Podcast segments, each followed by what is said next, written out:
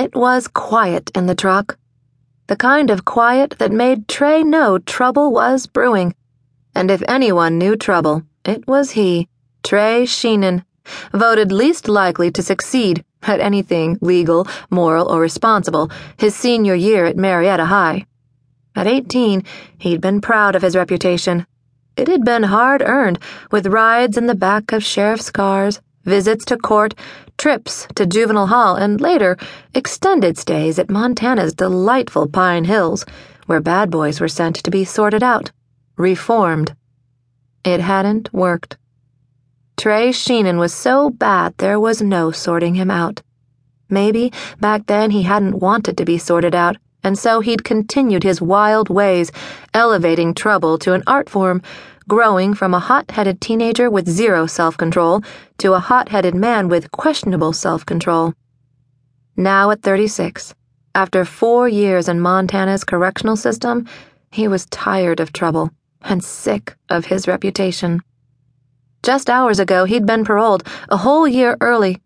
It had come as a shock when the warden came to him early this morning, letting him know that he was being released today. Trey knew his brothers had been working on getting him released early for good behavior, as Trey had become a model inmate, at least after the first year, and the backbone of the prison system's successful MCE ranch. But he'd never imagined he'd be out now in time for Christmas.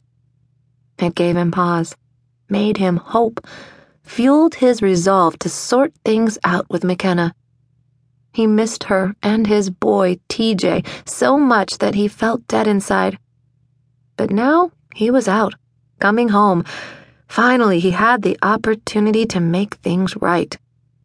It was sure good to see you step outside those gates, Troy said, breaking the silence. Trey nodded remembering the moment he'd spotted Troy standing outside the prison entrance in front of his big black SUV. He'd nearly smiled. And then, when Troy clapped him in a big, hard bear hug, Trey's eyes had stung. It had been a long time since he'd been hugged by anyone, a long time since he'd felt like anything or anyone. Prison had done the trick breaking him down, hollowing him out, teaching him humility and gratitude. Humility and gratitude, along with loneliness, shame, and pain. His dad had died while he was at Deer Lodge last March. He hadn't been allowed to attend the funeral. Talk about pain. He shifted ever so slightly in the passenger seat and flexed his right foot to ease the tension building inside of him, aware that Troy might not actually be looking at him, but he was keeping him in his peripheral vision.